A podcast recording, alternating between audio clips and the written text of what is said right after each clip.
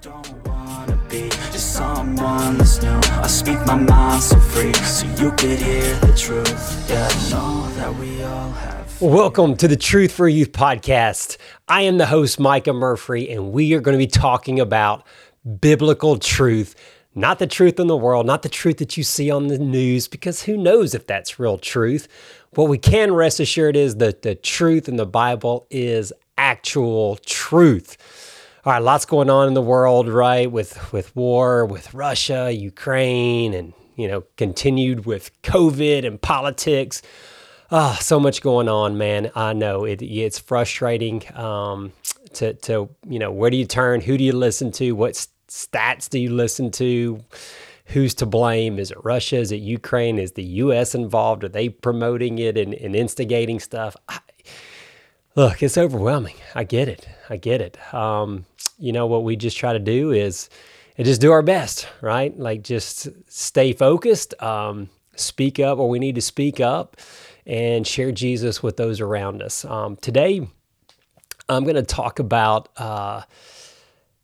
something I heard this week, and I'm not real sure why I haven't heard of it before, but there was this guy named Dakota Meyer, still is, he's still alive, former Marine Dakota Meyer, who won the Congressional Medal of Honor for some courageous actions, man, just crazy stuff in a battle that he fought in Ganjigal in Afghanistan in 2009. And again, I don't know why I hadn't heard of it. Maybe you guys have heard of it. Maybe you haven't. Man, I'm just going to warn you, if you do look into it, if you watch some video or hear this man speak about it, or just the details of it, it's crazy, man. And it really shook me. It kind of, I don't know, it's kind of weird to explain the mindset that it put me in, and just, it really bothered me a lot, just to think, you have, I don't even know how to say it, man. I know I take so much for granted, right? Like, I take my freedom for granted. I take life for granted at times. And, sometimes I get frustrated with my day because of, different issues that pop up or inconveniences, right? Like, but man, this guy, man, Dakota, and what he went through on that day, at that battle, and the men that were lost, and just the horrific actions that took place. And it's like, man, my bad days don't compare, right? Like, it's one of those things, like, that stuff's happening and we don't even realize it. Who knows how many battles and courageous acts are being done on a daily basis by our military that we may not ever hear about, we may not ever see and appreciate. And so, first and foremost, let me just say, you military people listening to this, thank you.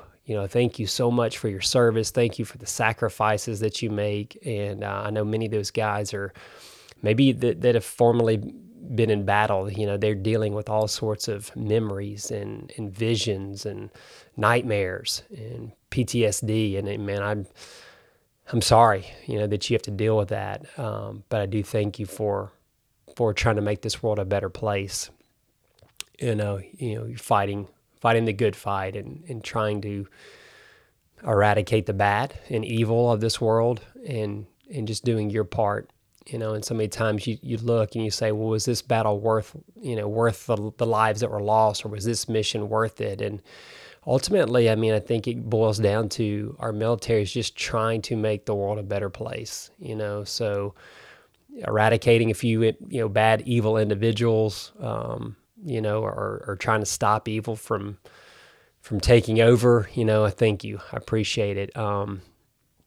So anyways, kind of back to this, and I won't even do this story justice, but basically, to kind of give you a little bit of idea, Dakota and his members, his little team of like 4 or 5. There was a lot more, but he specifically had a group, a team of like 4 or 5, and they went to go, help the Afghan, community and soldiers to kind of be prepared so that they could fight Taliban and, evil. And so anyways, they're over there training them and teaching them when they got ambushed.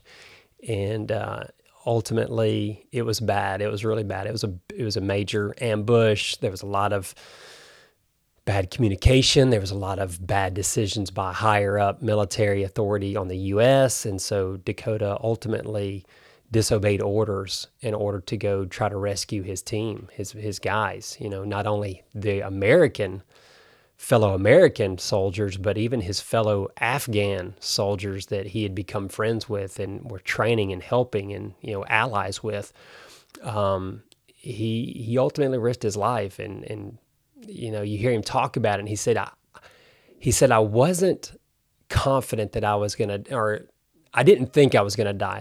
That was the words he said. I didn't think I was going to die that day. I knew I was going to die that day. Like he said, 110% sure that he was going to die doing what he was doing. He just kept, he and another guy hopped in like these Jeeps or these Hummers and just kind of bolted in, and he was on a machine gun, and there was a driver that was trying to drive him in, and they were just going against, like, surrounded by gunfire. And I mean, he was like the target. Everybody was after him, but he never got shot. You know, he managed to go in there and kill a lot of bad guys. And unfortunately, he wasn't able to rescue his team members alive. But then that goes to the next crazy bravery that he did. You know, he went in there to get their bodies out so those bodies could be taken home back to the United States and back to those families. And then he went and did the same thing for the Afghan soldiers that had fallen. You know, he wanted to bring their bodies back, and just crazy. Like, he kept going back, you know, he'd bring more people back, and he rescued, you know, wounded soldiers as well. So it wasn't just those guys. I mean, it was just, I think he made like 5 different trips, you know, back and forth trying to rescue people, and had to do some hand-to-hand combat at times. It's crazy, mind-blowing, okay? And anyways, I guess it just shook me, you know? I'm just like, gosh, that's crazy to think about. Like, I mean, he ultimately was willing to die. Like, you know, we say that kind of stuff all the time. Oh, I'm willing to die. But are you really? Like, are you really willing to die? Like, he said he was confident he was going to die that day trying to go get his buddies out, but he knew that's what he needed to do. And anyways, it's man, it's mind-blowing. It really is. And I just kept thinking about a couple Bible verses. You know, I kept thinking about the one in John 15:13 that says, "And I've told you these things for a purpose, that my joy might be your joy, and your joy wholly mature. And this is my command, love one another the way I loved you. And this is the very best way to love, that you put your life on the line for your friends." And I was like, that's exactly what he did, man. Yes, he was courageous. Yes, he was brave. But ultimately, I think it boiled down to a love. Like, he loved his fellow soldiers. You know, he loved those guys, and he was willing to die for them. Like, he was willing to risk it all because of ultimately a love, you know. And I was like, that is a true friend, right? Like, a true friend is willing to die for you. And, you know, I think about my friends, and I think about my family, and, you know, just willing to die for them. I mean, that's saying a lot, you know, like you're...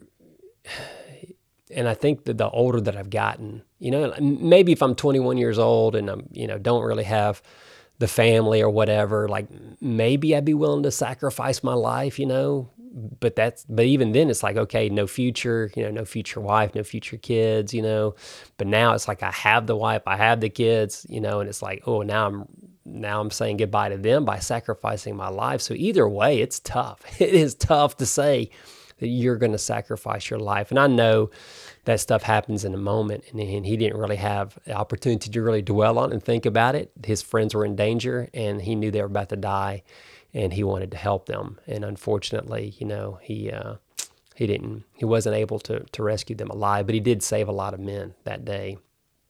But that love, man, I just, you know, again, going back to that passage, and here's a couple different versions of that passage. Again, that's John 15:13. And it says, "And here is how to measure it. The greatest love is shown when a person lays down his life for his friends.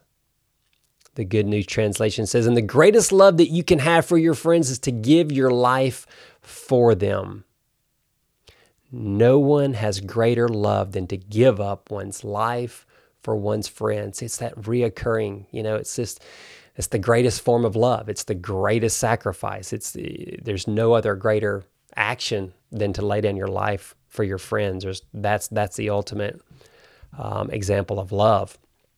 Which again brings me to another point, right? Another passage in Romans 5:8.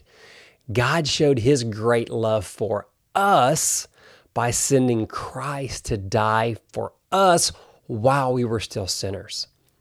So it goes back to, I started looking at other stories of the Medal of Honor, it's, again, it's the ultimate sacrifice. A lot of those guys, they get the Medal of Honor and they passed away because they ultimately sacrificed. Now, Dakota wound up living, and there's a few others that have actually lived and earned the Medal of Honor, but I think most recipients actually die, and their family, are the ones there to receive the medal for them. But Dakota was willing to die. I mean, he thought he was going to die, and all rightfully so. He probably should have died in a battle if you hear the story and all the details of it. But so we go back to Jesus, and we go back to God, and God said, I love you so much that I am willing to die. And that's Jesus. He says, I'm going to send Jesus to die for you. And here's the big difference. Jesus is not just dying for his friends. He's not just dying for his fellow soldiers. He's willing to die for everyone. Everyone. The good, the bad, the friends, the enemies. I mean, he's dying for them all. That is the ultimate, right? That is the ultimate sacrifice. That is the ultimate. Again, it's one thing for me to contemplate dying for friends, but for me to die for an enemy, but no chance, right? That would be very difficult for me to die for someone that hated me, to die and to give my life up and to go through pain and suffering and sacrifice and humiliation like Jesus had to for those that even hated him and that spit on him and made fun of him and did not believe in him and did not trust him and did not love him and care for him and respect for him. Yet he said, I'm dying for you. He knew they didn't know what they were talking about when they did those things. They didn't know what their actions were actually doing, he knew. And he knew that he was the only sacrifice. He was going to be the only one because of his perfect life that he could die so that others could have life, that others could have eternal salvation. That is the ultimate, right? That's the ultimate Medal of Honor. Here's another passage that I like. It's the same passage. It's the Romans 5:8, but this is the Message version. He presented himself for this sacrificial death when we were far too weak and rebellious to do anything to get ourselves ready.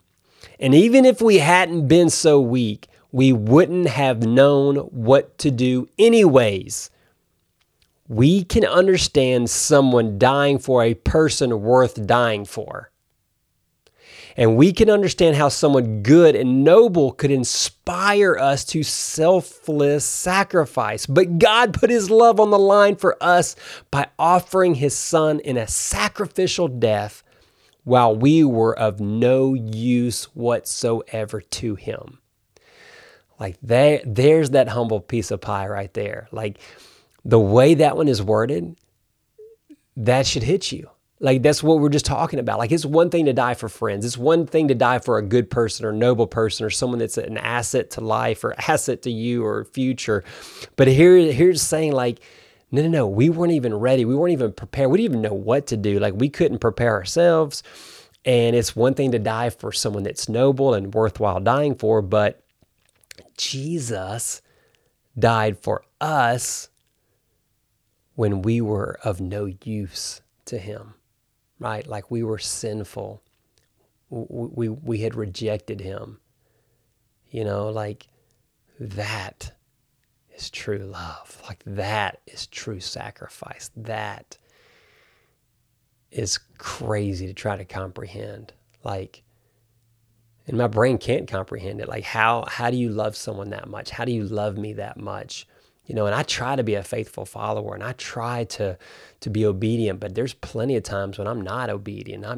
I'm selfish, and I do stupid things, and, you know, I'm sure I hurt God's feelings, you know, so to speak. I don't know if you can actually hurt his feelings, but, you know, I disappoint, right? I don't live up to expectations, and I sin, and I do things that would probably sadden him. And that's tough, because he loves us so much, and he doesn't want that, right? I mean, he gives us the opportunity for salvation and for everlasting life. And I know that's maybe kind of a weird podcast, kind of bringing in this, you know, Medal of Honor and this brave soldiers, and then tying it in with Jesus, but they correlate, man. Like, I'm so appreciative of those guys that are battling in our military and sacrificing their life, you know, because they're not just sacrificing for their fellow soldiers. I mean, they're sacrificing their life for us, for our freedoms, and for the freedoms of those in other countries, and trying to help them, man. So I respect that, and I'm so grateful for that. And then on the flip side, man, I'm so grateful for a God that loves us, for a God that was willing to sacrifice, you know, that to save us. You know, so in essence, we're like those soldiers out on the battlefield, where we have a soldier that maybe we're wounded, we're injured, you know, and we have a soldier out there fighting to try to keep us alive and try to rescue us. And here we have a God that's doing the same. Like, we're wounded by the world, we're wounded by sin, we can't help ourselves. And we have a God that says, man, here comes Jesus. He's coming to the rescue. He's going to save you. He's going to get you out of there, because you can't help yourself, and he's going to come, and he's going to help you, and he's going to heal you, and he's going to give you the opportunity for everlasting life. He's saving us from the enemy. Amazing. Amazing. Guys, I encourage you, if you're listening to this podcast, if you've never accepted that love, man, it's a free gift. It doesn't cost you anything. You don't have to pay anybody. It is literally you accepting it in your heart, saying, I believe God, you are the God that you say you are. I believe Jesus did come and die for my sins, and I give my life to him. I believe he was the Messiah, because Jesus, not only did he die, but to prove he was the Son of God, he resurrected from the dead. That is crazy. He came back to life 3 days later and appeared to hundreds of people to prove that he really was the Son of God. Therefore, he could conquer death. Therefore, he could forgive of sins. That's how we can be saved. So if you've never trusted your life to Jesus, trust your life to Jesus. The best decision you'll ever make in your life. It'll give your life meaning. It'll give your life purpose. He has come to rescue us. And as always, guys, I appreciate you listening to this. I hope you find value. I hope this inspires you. I hope this encourages you to walk closely with Jesus, to be obedient, to have a deeper faith, and to share his love with others. And while you're sharing, man, share the podcast with others. People that you think would benefit, pass it along to them. I'm sure they'd appreciate it. I know I would appreciate it. That's it for the podcast. Everyone, love you, and we will catch you in next week's podcast. Bye-bye. Just someone that's new. I speak my mind so free, so you could hear the truth. Yeah, I know that we all have fear.